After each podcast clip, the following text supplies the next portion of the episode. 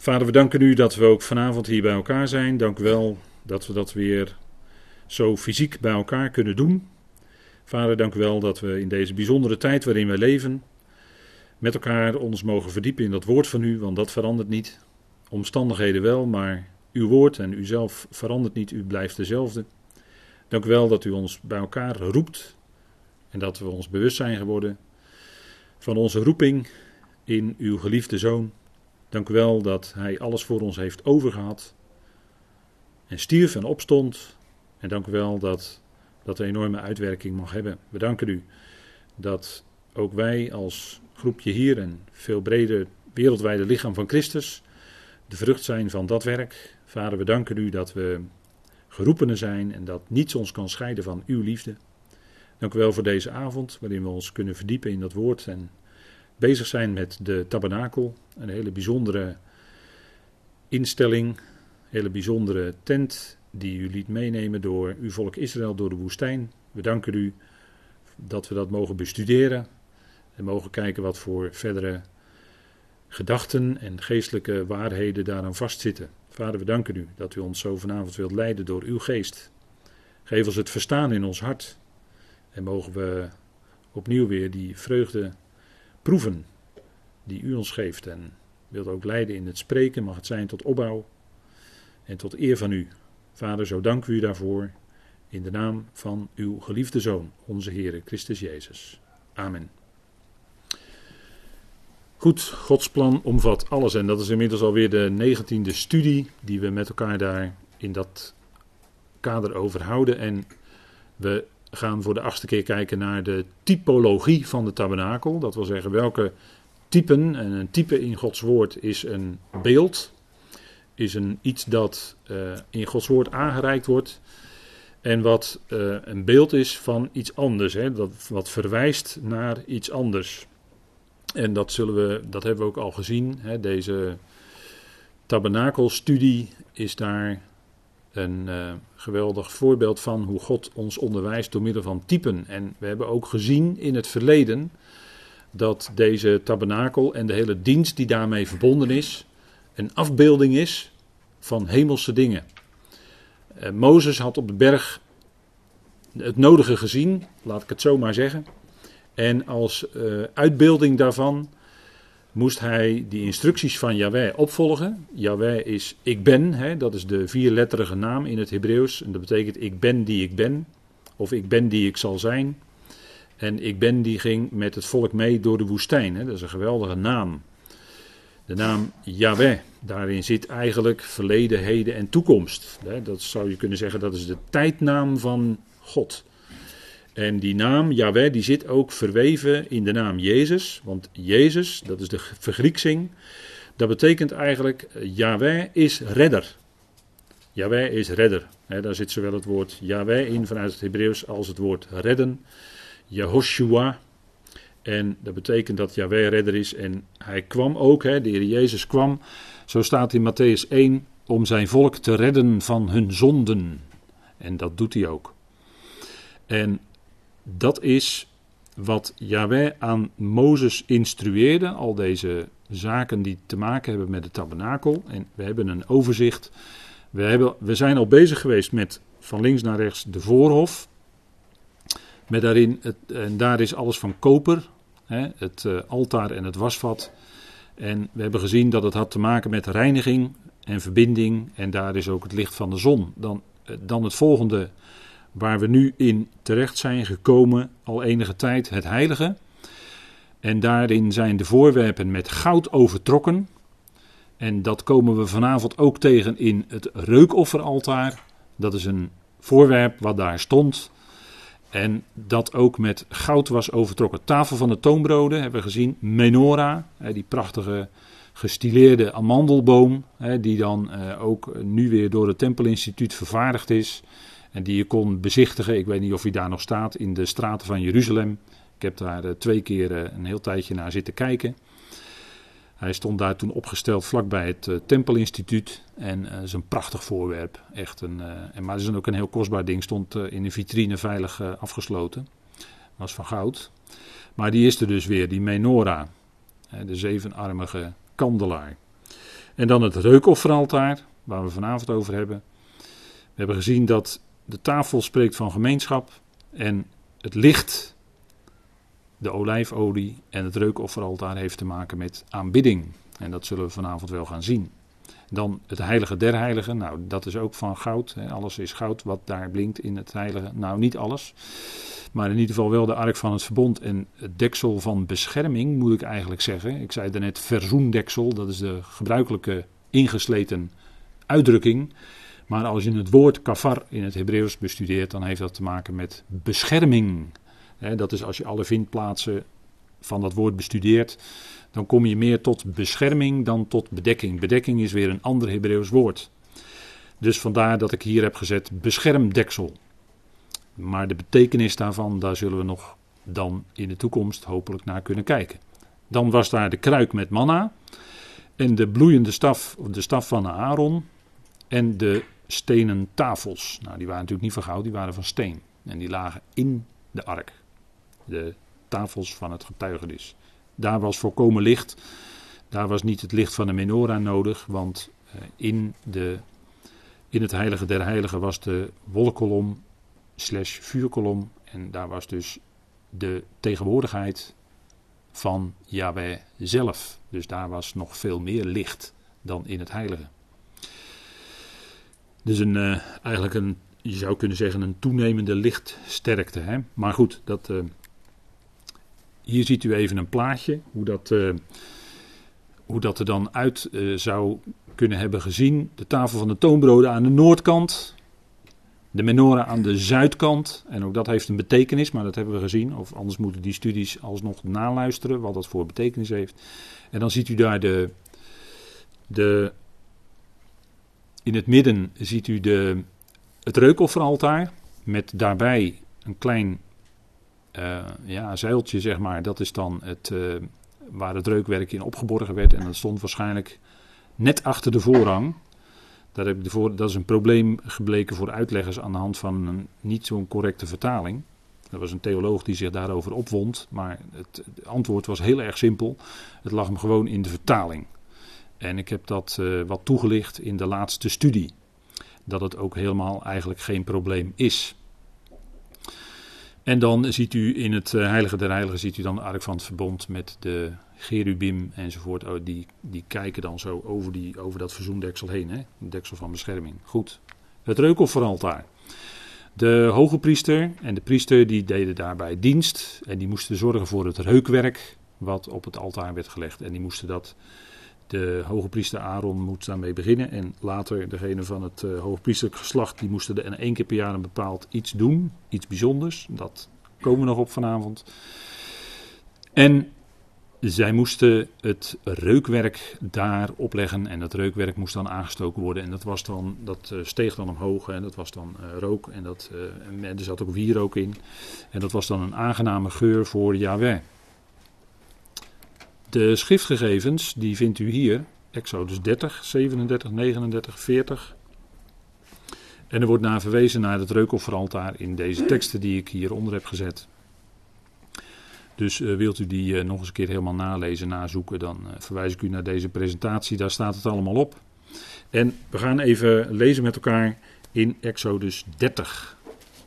En dat doe ik vanuit de herziene statenvertaling het reukofferaltaar. En we lezen daarin, en ik lees u in Exodus 30 vanaf vers 1. En er staat, u moet ook een altaar voor het branden van reukwerk maken. Van acaciahout moet u het maken. Zijn lengte moet een L zijn en zijn breedte een L. Vierkant moet het zijn en zijn hoogte 2 L. De bijbehorende horens moeten er één geheel mee vormen. U moet dat vervolgens met zuiver goud overtrekken aan zijn bovenkant, zijn wanden rondom en zijn horens. Ook moet u er een gouden rand omheen maken.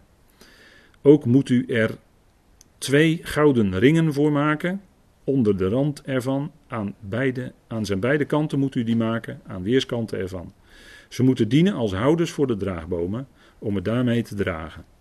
Verder moet u de draagbomen van acaciahout maken en ze met goud overtrekken. U moet het vervolgens voor het voorhangsel, dat voor de ark van de getuigenis hangt, plaatsen. voor het verzoendeksel dat boven de getuigenis is, waar ik u zal ontmoeten. En Aaron moet daarop geurig reukwerk in rook laten opgaan. Elke morgen als hij de lampen in orde gebracht heeft, moet hij het in rook laten opgaan. Ook als Aaron de lampen tegen het vallen van de avond zal aansteken, moet hij het in rook laten opgaan. Het moet een voortdurend reukwerk zijn voor het aangezicht van Yahweh al uw generaties door. U mag daarop geen ander reukwerk in rook op laten gaan, geen brandoffer of graanoffer. En u mag daarop geen plengoffer uitgieten. Aaron moet dan eenmaal per jaar aan de horens van het altaar verzoening doen met een deel van het bloed van het zondoffer ter verzoening. Eenmaal per jaar moet hij aan de horens verzoening doen, al uw generaties door. Het is allerheiligst voor de Heer. Even tot zover uit Exodus de beschrijving van dat reukofferaltaar, wat ook later werd opgezet. We zien in de gegevens die we net gelezen hebben dat het was gemaakt van acaciahout. Uh, het letterlijke woord, uh, zoals ik uh, ook wel eerder heb aangegeven, is shittim eigenlijk. Daarom heeft de Statenvertaling, de oude Statenvertaling, heeft het woord shittimhout. En dat is niet verkeerd, want er staat letterlijk shittim. Maar hoogstwaarschijnlijk was het van de acaciaboom. En daarom hier de vertaling acaciahout is dan uh, niet letterlijk het Hebreeuws, maar is wel een afgeleide. En waarschijnlijk was het de acacia. Ik heb dat in diverse bronnen nagezocht. En ik kwam eigenlijk niet tot een andere conclusie dan dat het acacia. En dat groeit ook. Dat is eh, heel hard hout en dat groeit ook in, de, in droge plaatsen. Uh, de lengte is een L, dus hij is even lang als breed, dus vierkant en 2 L hoog. Dus het was een, een, kolom en niet zo groot als het brandofferaltaar. Het was hout en we hebben al gezien dat hout spreekt van de mens. En dat heb ik hier ook op deze slide gezet, bovenaan ingekaderd. Acaciahout, dat spreekt van de mens. En allereerst spreekt dat van onze Heer Jezus Christus, zijn mens zijn. Hij is mens geworden. In de Bijbel wordt een mens vergeleken met hout of zelfs met een boom. Eh, Psalm 1. Psalm 1. Want hij is als een boom geplant aan verdelingen van water. En hij draagt zijn vrucht op zijn tijd. Dus daar wordt duidelijk een mens vergeleken met een boom. Dus, die, hè, dus de betekenis van hout wijst op het mens zijn is niet zo gek. Dat, uh, dat vindt wel grond in de schrift. Maar het was allemaal, en dat gold ook voor de tafel van de toonbroden. En het gold ook voor de, uh, dat geldt dus ook hier voor de, dit voorwerp en voor de ark, dat het hout is overtrokken met goud. En we hebben al gezien in de, in de vorige studies dat dat goud te maken heeft met heerlijkheid. En het verwijst ook naar de opstanding. Want goud in de. In de ik heb wel eens dat, dat verteld. Dat je kan, goud is ook heel sterk. Dat kan je, daar kan je een hele, van 1 gram goud kan je een hele lange dunne draad maken die niet breekt. Dus goud is een van de meest waardevolle, uh, ja, hoe moet je dat zeggen? Uh, metalen, edelmetalen die we in onze schepping vinden. Het is iets dat blijvend is. En in die zin spreekt het van de opstanding. En dat goud vind je ook in de tabernakel. Buiten de tabernakel is het alles van koper. En koper, daarvan hebben we gezien, dat heeft te maken hè, in dagelijks leven ook. Heeft daar, daar leg je verbindingen mee, daar maak je verbinding mee. Op, dat kan je op verschillende manieren toepassen. Um, en buiten de tabernakel zijn uh, de, de, zaken die daar, die spreken daar vooral van het lijden en sterven van onze Heer Jezus Christus. Hè, het brandofferaltaar. En dat spreekt dus van uh, reiniging. Hè, de, daar worden de zonden weggedaan. En het wasvat, koper en wasvat, spreekt ook van reiniging. Daar, daar, moesten de priesters zich uh, wassen. Dat waren rituele wassingen, opdat ze rein uh, aan de dienst in de tabernakel konden deelnemen. Dat sprak dus van uh, verbinding, van reiniging. Maar in de tabernakel is het van goud. En dat, is, dat spreekt dan van de opstanding. Dat spreekt dan van deel hebben aan het opstandingsleven. En dat is voor de buitenwereld verborgen. En dat is, uh, dat is eigenlijk prachtig. Zo kunnen we dat ook voor onszelf zien. ons leven als gelovigen, als ik het even doortrek naar ons als gelovigen, ons leven is tezamen met Christus verborgen in God. dus ons leven is verborgen, is voor de, aan de wereld aan de buitenkant niet zo te zien. En misschien als, als, als mensen ons meemaken en wat dichterbij komen, dat ze misschien aan onze gedragingen zien, hé, hey, die zijn toch wel anders. Die zitten er toch wel anders in. Dat ze dan misschien iets zien op een of andere manier van die uitwerking, van die geweldige geest van God die in de gelovigen woont en die zo zijn werk doet. En naar buiten toe dat opstandingsleven zichtbaar maakt. Paulus, die strekte zich ernaar uit, hè, Filippenzen, zegt hij dat. Hij strekte zich ernaar uit om te leven vanuit de kracht van zijn opstanding. Van de opstanding van Christus dan, hè? zijn opstanding met een hoofdletter. De opstanding van Christus. Daar wilde Paulus zijn dagelijks leven uit leven. En dat is voor ons ook dan die weg, hè, om dat voorbeeld na te volgen. Opstanding, goud verwijst naar opstanding, iets dat blijvend is. hij heeft, onze Heer Jezus Christus heeft deel gekregen in zijn opstanding aan een onvergankelijk, een onvernietigbaar, een blijvend leven. hij is levend gemaakt. Dat wil zeggen, hij heeft onsterfelijkheid ontvangen. Er is één die nu in de hemel onsterfelijkheid heeft, en dat is onze Heer Jezus Christus. En voor wat betreft eh, de mensen, de mensen die overleden zijn, die wachten nog tot de dag van de opstanding. zoals Petrus het ook zei op de Pinksterdag, dat David niet opgevaren was naar de hemel. Ook, niet, ook dus niet na de opstanding van Christus. Nee, David was nog in het graf. David wachtte nog op de dag van de opstanding. En, en tot dat moment uh, weet ook David van niets. Hè? Want de, de, Bijbel geeft aan heel duidelijk dat de doden van niets weten. Tot de dag van de opstanding. Dus voor hun ervaring is het sterven en opstaan is maar een seconde. En, en dat, is, uh, dat is iets bijzonders. Hè? Dat God dat zo op die manier heeft, heeft gedaan en doet. Maar er zal opstanding komen in de toekomst. Hè? Goud, opstanding. En dat uh, wierookaltaar, dat reukwerkaltaar, daar waar, dus voortdurend dat uh, wierook en dat reukwerk op moest branden. Hè, en s avonds moest het aangestoken worden. Door de dienstdoende priester.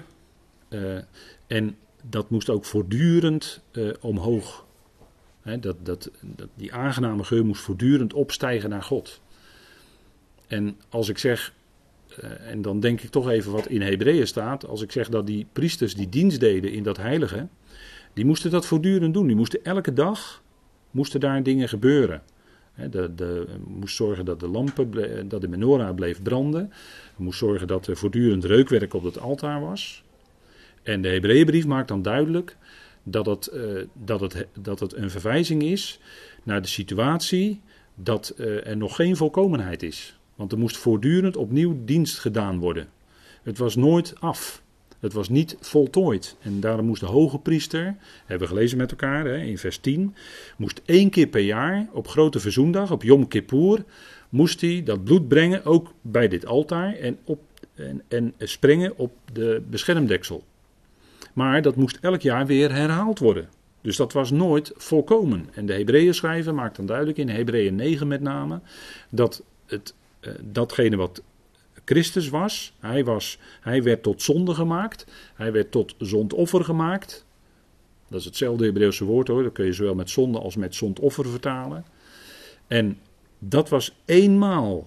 Dat is eens voor altijd. En dat was genoeg. Toen was het ook af. Toen was het klaar.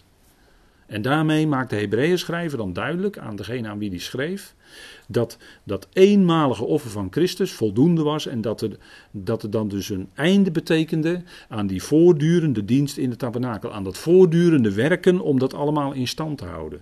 Daarmee worden de werken beëindigd door zijn werk.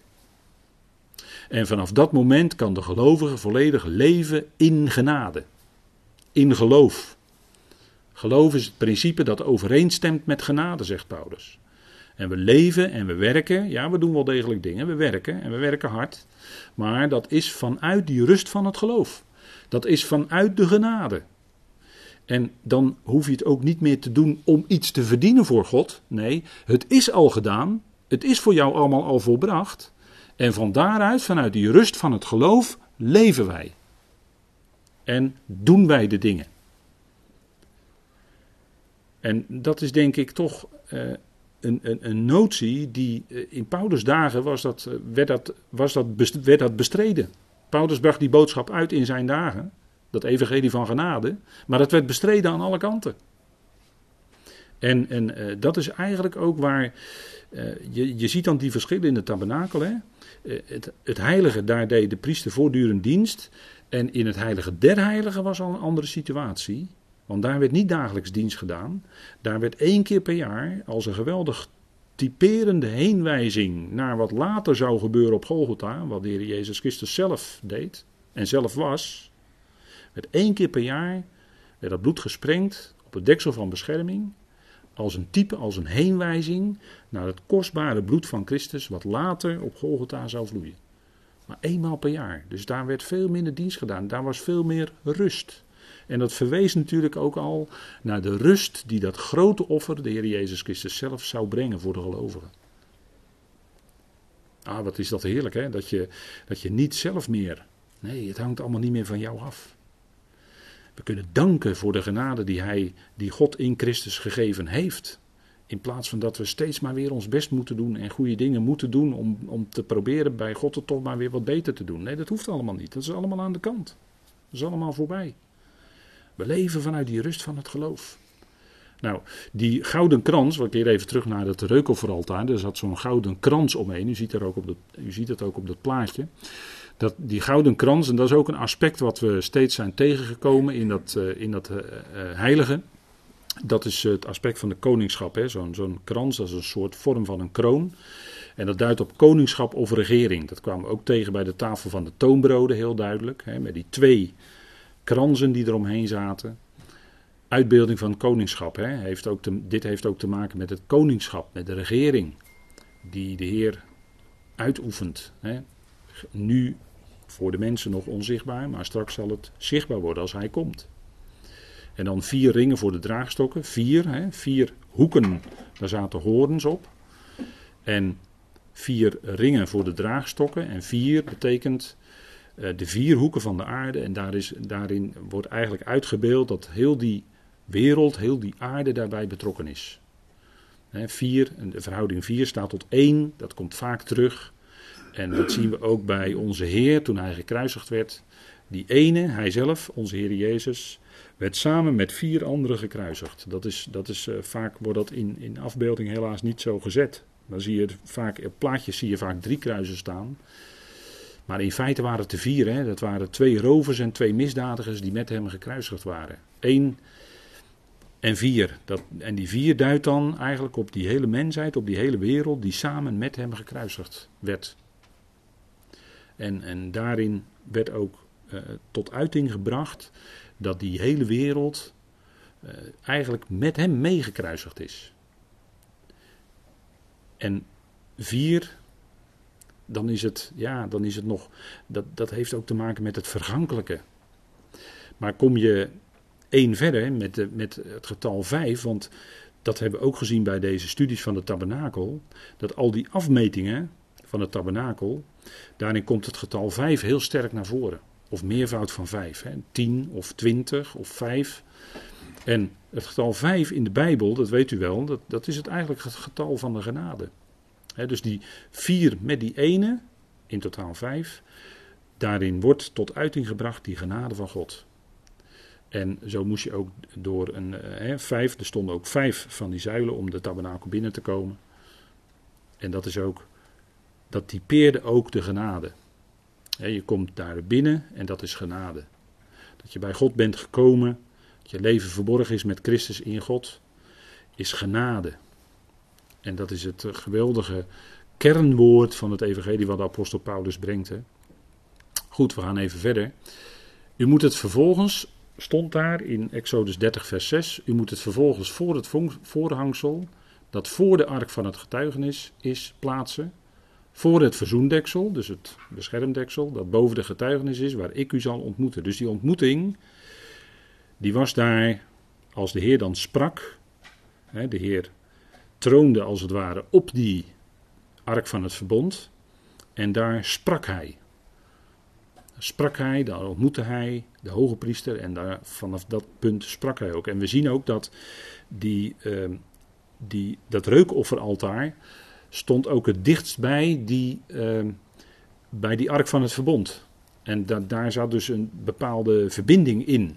En dat blijkt ook, uh, wat we gelezen hebben in vers 10, dat zowel aan dat uh, die horens, als op dat beschermdeksel in het Heilige der Heiligen moest dat bloed gedaan worden. dat, moest, dat bloed dat moest daarop toegepast worden. Dus ook daarin zie je dat het, dat het verband houdt met elkaar. Nou, dat reukwerk, dat steeg dan op voor het aangezicht van Jawel, voor, dat, dat woord voor, u moet het vervolgens voor het voorhangsel plaatsen. Nou, dat woord voor heeft te maken vanuit de grondtekst met aangezicht. En dat zegt iets over het aangezicht van God. Want er staat ook in vers 6, waar ik u zal ontmoeten. Dus daar was een ontmoeting voor het aangezicht van God. En dat kon alleen maar als je daar binnenkwam. En de hoge priester kon daar alleen maar in het heilige der heiligen komen met dat bloed. En dat spreekt er natuurlijk ook van dat de zondaar, later hè, wordt dat ingevuld in Hebreeën, dat die zondaar alleen maar echt in contact kan zijn met God, dat die zonde weg is gedaan, door dat ene offer, onze Heer Jezus Christus. En dan is er ook echt contact met God, verbinding. Dan is daar die relatie, die met het Paulinische woord verzoening wordt uitgedrukt. En dat is een ander woord dan in de Hebreeuwse schrift gebruikt wordt. En ja, het is een beetje verwarrend in onze vertalingen, daar zitten we voortdurend mee te knokken. Maar ik las vandaag een bericht dat uh, de, de, de, de NBV, die in 2004 uh, eh, uitkwam, dat er nu een nieuwe versie van komt in 2021. En daar zitten 12.000 verbeteringen in. 12.000 verbeteringen in de NBV-vertaling. Dus dan, dat zegt wel iets. Hè? En, en, men heeft dus een aantal dingen aangepast. Hè, kleine letter, hoofdletter. Maar ook, uh, daar stond ook in het, in, het, in het korte berichtje wat ik las, stond het erbij. Dat het ook uh, nauwkeuriger is gekeken naar de Hebreeuwse en Griekse grondteksten. Dan denk ik van ja, dat moet je dus doen hè. En dat levert dan dus bij een, een uh, revisie levert dat dus 12.000 verbeteringen op. Maar ik weet niet of u weet de, een beetje de geschiedenis van de King James Version en van de Revised Version. Nou, dat getal is nog veel hoger hoor. Wat, wat voor aanpassingen in de Revised Version. Uh, ik, uit mijn hoofd gezegd meer dan 40.000 aanpassingen, maar misschien was nog wel meer. Dus de King James Version, wat voor veel gelovigen in het Engelstalige gebied een soort heilige vertaling is op dit moment nog steeds. Maar die is al gereviseerd geworden en daar zitten al meer dan nou, tienduizenden verbeteringen zitten daarin in de revised version. En vandaar dat het niet zo gek is, en dat, dat gebeurde allemaal in de tijd, de, de King James is natuurlijk uit de 17e eeuw. dit werd een beetje tegelijkertijd met, de, met onze statenvertaling werd die, eh, werd die gemaakt. Uh, maar daarna is natuurlijk, zijn concordanties op, op de markt gekomen, van Wigram onder andere. Nou, en uh, daar, van daaruit is de gedachte ontstaan van, hé, hey, we kunnen beter een zo concordant mogelijke vertaling gaan samenstellen. Waarbij zoveel mogelijk, kan niet altijd hoor, want het is genuanceerd, maar zoveel mogelijk een Hebreeuws woord en een Grieks woord met hetzelfde vertaalwoord vertalen. Dan ben je eerlijk en je, je kan ook verwijzen daarnaar. En dat is gebeurd. Dat is een enorm werk geweest.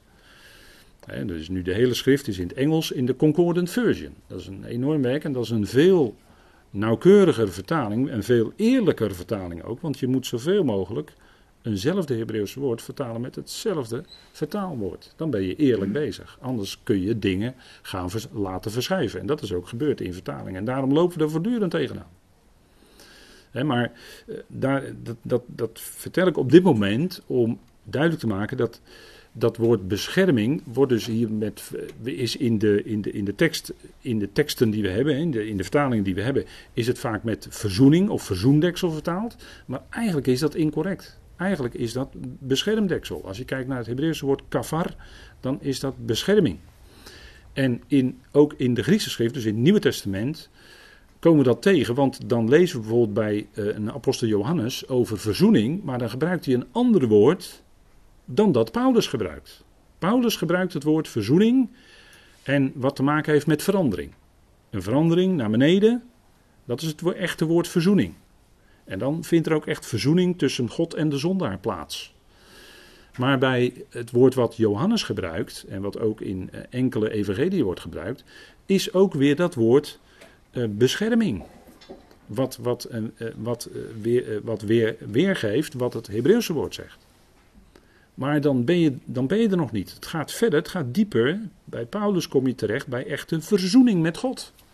Dus die wordt die zondaar met God verzoend door het werk van Christus. En dan is daar ook die relatie, dan kan niks meer tussen komen. En uh, dat is, dat, daar, daar, daar zit dus een opbouw in die schrift, waarbij dus heel bewust hè, God door middel van de Heilige Geest mensen heeft geïnspireerd om verschillende woorden te gebruiken. En dat is heel nauwkeurig. En daarna willen we ook heel nauwkeurig volgen wat die teksten zeggen. En dat is juist met zo'n begrip als verzoening zo enorm belangrijk. En uh, dat, dat is wat hier ook plaatsvindt. Ontmoeting. Er was ontmoeting, maar dat was één keer per jaar. En dat gebeurde hier onder het oude verbond. Want dit is natuurlijk allemaal wat plaatsvond onder het oude verbond.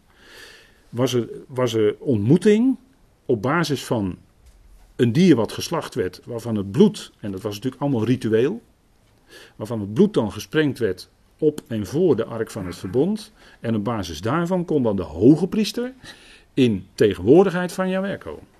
Maar dat was maar één keer per jaar. En het moest dus steeds herhaald worden, waarmee duidelijk werd gemaakt, zegt de Hebreeën dat die zonden dus niet weg waren. Maar dat het steeds opnieuw, omdat het steeds opnieuw herhaald moest worden. Het was niet weg. Daarom werd het alleen tijdelijk beschermd voor het volk. En kon het volk dus verder.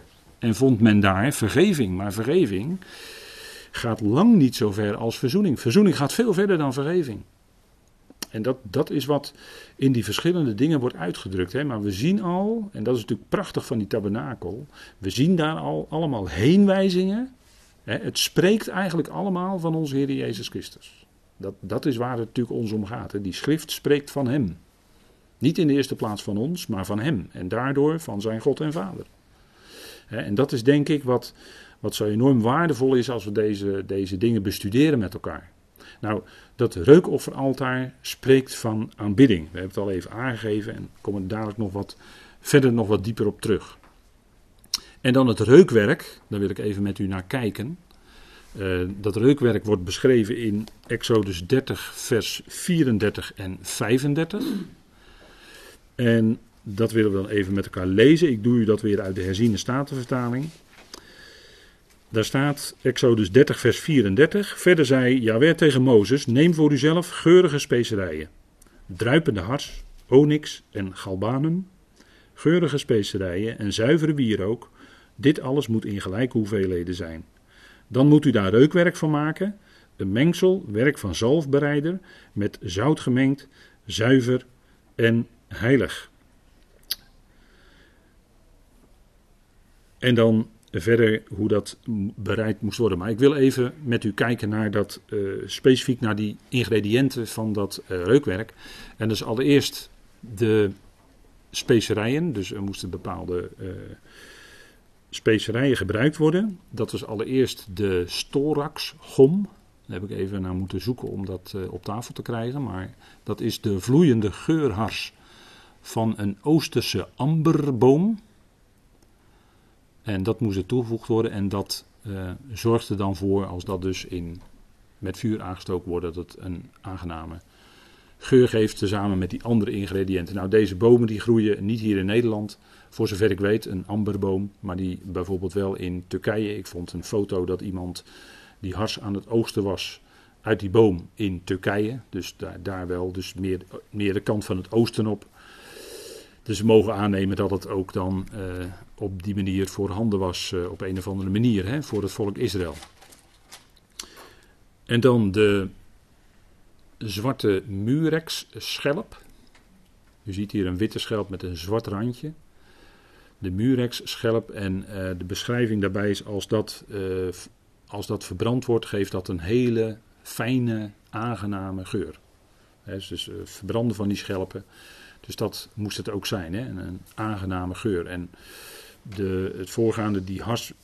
Ik weet niet of er iets van, daar ben ik, heb ik niet achter kunnen komen, of er iets van uh, bitterheid uh, ook in zit. Dus dat, dat weet ik gewoon niet. Het lijkt allemaal een mengsel te zijn van zoete, uh, iets wat een zoete geur oplevert. Dan het volgende is galbanum. En dat is de zogenaamde moederhars. Dus dat zal uh, uit, neem ik aan, uit, ook uit een boom gewonnen worden. En dat heeft een wat ja, donkergroene kleur. U ziet hier een plaatje ervan. En dan moest er dus met zuivere wierook, dus als dat verbrand wordt, de wierook, het woord wierook, dat heeft vanuit het Hebreeuws te maken met wit.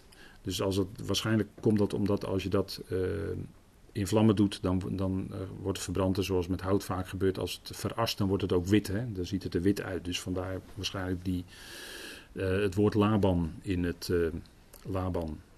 Het Hebreeuwse woord Laban zit erin. Dat betekent wit. In, in woord voor wierook. En dan in vers 35 ziet u staan dat het moest zijn met zout. We hebben dat gelezen. Met zout gemengd, zuiver en heilig. Dus er moest een mengsel van gemaakt worden met al die ingrediënten. moest allemaal zuiver zijn en heilig en met zout. En zout kennen we natuurlijk in toepassing in het dagelijks leven is bederverend. En iemand heeft wel eens gezegd, het is een beeld van wat, het werk van de geest. Hè? De geest die in ons woont. Die zorgt ervoor dat het bederf geweerd wordt. En dat is natuurlijk ook de werking van Gods woord. Gods woorden zijn geest en leven. En in ons hebben die een bederverende werking. En dat is ook de werking van de geest, hè? vandaar zout. Uw woord zei te allen tijden aangenaam met zout gekruid. Wie zei dat toch? Ik geloof Paulus, hè? Ja, Paulus zei dat. In, uh, ik meen in uh, Colossense, als ik het goed heb. Hè? Met zout. Dus daar zit ook iets in van dat bewarende. Hè. Zout heeft ook een conserverende werking. Hè. Uh, vissers worden in de Bijbel inzouters genoemd eigenlijk. Dan wordt er vertaald met vissers, maar er staat eigenlijk het woord, van in, er staat eigenlijk het woord inzouter. Dus dat wil zeggen, die vis die kun je het best bewaren in zout. Moet je zouten. Hè. Zout haringkie is uh, lekker, hè, zeggen ze dan. Ik, uh, ik ben niet zo op de haring, maar er zijn mensen die dat heerlijk vinden. Lekker zout haringkie. Nou, moeten ze vooral blijven eten is gezond. Hè? Vis is gezond. Komt uit de natuur. En het is heilig. Dus het is ook apart gezet. Hè? Het is iets aparts. Het is niet iets waar we allerlei, uh, ja, hoe moet je dat zeggen? Mensen krijgen wel eens bij het woord heilig uh, zweverige gedachten. Nou, dat heeft het woord heilig helemaal niet in zich. Al die voorwerpen die in de tabernakel en tempel stonden, die waren heilig. En die voorwerpen kunnen zich niet gedragen. Die stonden daar gewoon, gewoon voorwerpen, maar wel heilig. En in de toekomst, in de duizend jaar, zegt Zacharia, zal op de bellen van de paarden staan, de Heer heilig. Dus er zijn ook die paarden op dat moment geheiligd voor de Heer. Dat wil zeggen, apart gezet voor zijn dienst. En dat zal Israël dan ook zijn. Israël wordt ook genoemd de heiligen. Zij zijn dan apart gezet voor de dienst aan Yahweh. Vandaar een heilig volk, een apart gezet volk. dat is de betekenis van heilig. Is niet zonderloos per se, maar is wel apart gezet en bezig met de dienst aan Hem. En dat heeft ook, denk ik, te maken met het altaar. Want het altaar spreekt altijd van uh, overgave, van aanbidding. En hier zeker dat reukwerk, dat wordt verbonden met aanbidding. de, het reukwerk wordt ook genoemd de gebeden van de heiligen. Dat zullen we na de pauze ook wel gaan zien. Spreekt van aanbidding van Yahweh, de God van Israël. He, is de God van Israël. Hij, is, hij heeft zich met zijn naam verbonden aan dat volk. Wat een, uh, ja, bij tijd en wijle weerspannig volk is. Maar niettemin, niettemin blijft hij dat volk liefhebben. Hè? En, en dat is waar Paulus ook op wijst. Ook in deze tijd, afgelopen 2000 jaar zeg ik dan. Staat Romeinen 11 vers 1 recht overeind. God heeft zijn volk niet verstoten. En dat gaat over het volk Israël. Hij heeft dat volk lief. Ondanks alles. Houdt hij van dat volk. Hij heeft zich met die naam, met zijn naam aan dat volk verbonden. Yahweh is de God van Israël. En dat is dezelfde als de vader van onze Heer Jezus Christus. Ja, dat, is, dat zijn duidelijke scherpe dingen hoor vanuit de schrift. En we leven natuurlijk nu in bijzondere dagen. Waarin Israël toenadering eh, heeft, vredesverdragen sluit, eh, diplomatieke betrekkingen aangaat met omringende volkeren. Dat is natuurlijk heel bijzonder. er lijkt een soort van pacificatie plaats te vinden nu in het Midden-Oosten. Zelfs met Soudaan, nou dat, dat wil heel wat zeggen. Dat is heel recent. Met Soudaan is er nu ook ontwikkelingen die voor Israël fijn zijn. Maar ook met Bahrein en u kent die landen, hè, de Verenigde Arabische Emiraten, Saudi-Arabië. Daar heeft Israël nu allemaal diplomatieke betrekkingen, krijgen ze daarmee. En dat zorgt dus voor een heel ander Midden-Oosten. Maar een Midden-Oosten waarvan wij uit het profetisch woord weten dat het ook die kant eigenlijk op moet gaan. Het moet daar ook richting vrede gaan in eerste instantie. dat is wat we lezen in de schriften. Met name het boek Openbaring, wat in zijn geheel nog toekomst is. Maar wat wel degelijk heel, steeds dichterbij komt, dat het boek Openbaring ook in vervulling gaat. dat, dus dat, dat, uh, ja, dat, dat reukwerk is aanbidding van Yahweh, de God van Israël.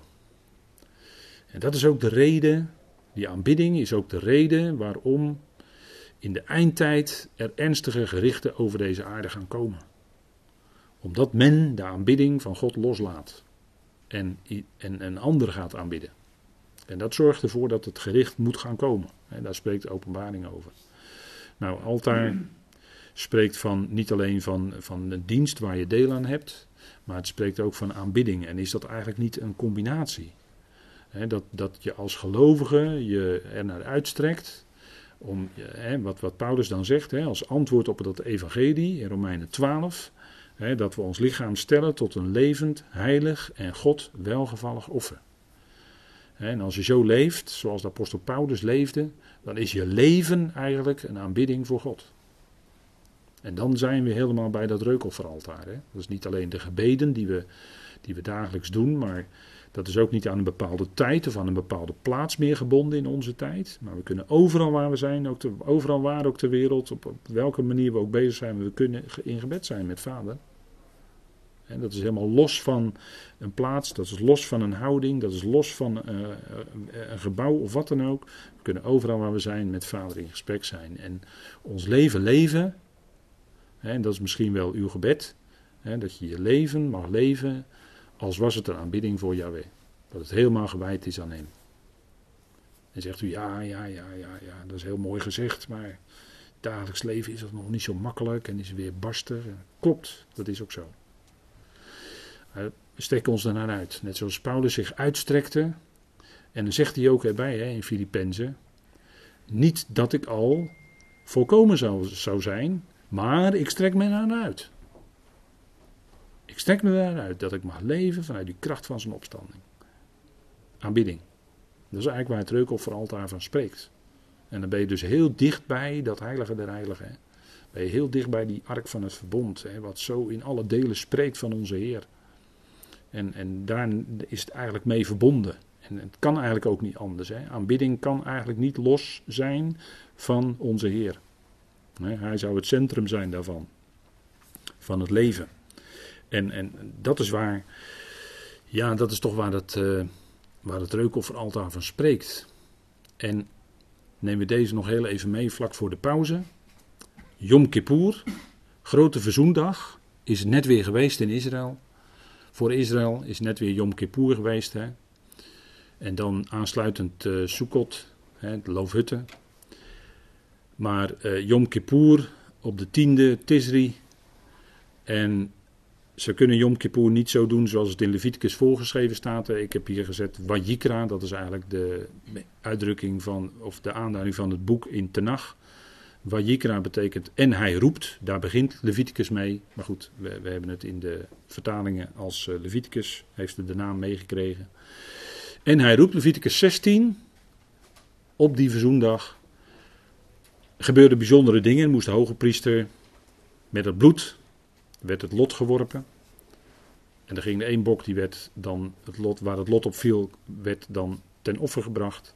En het andere bok, Azazel, die ging dan vrij uit. Die ging de woestijn in.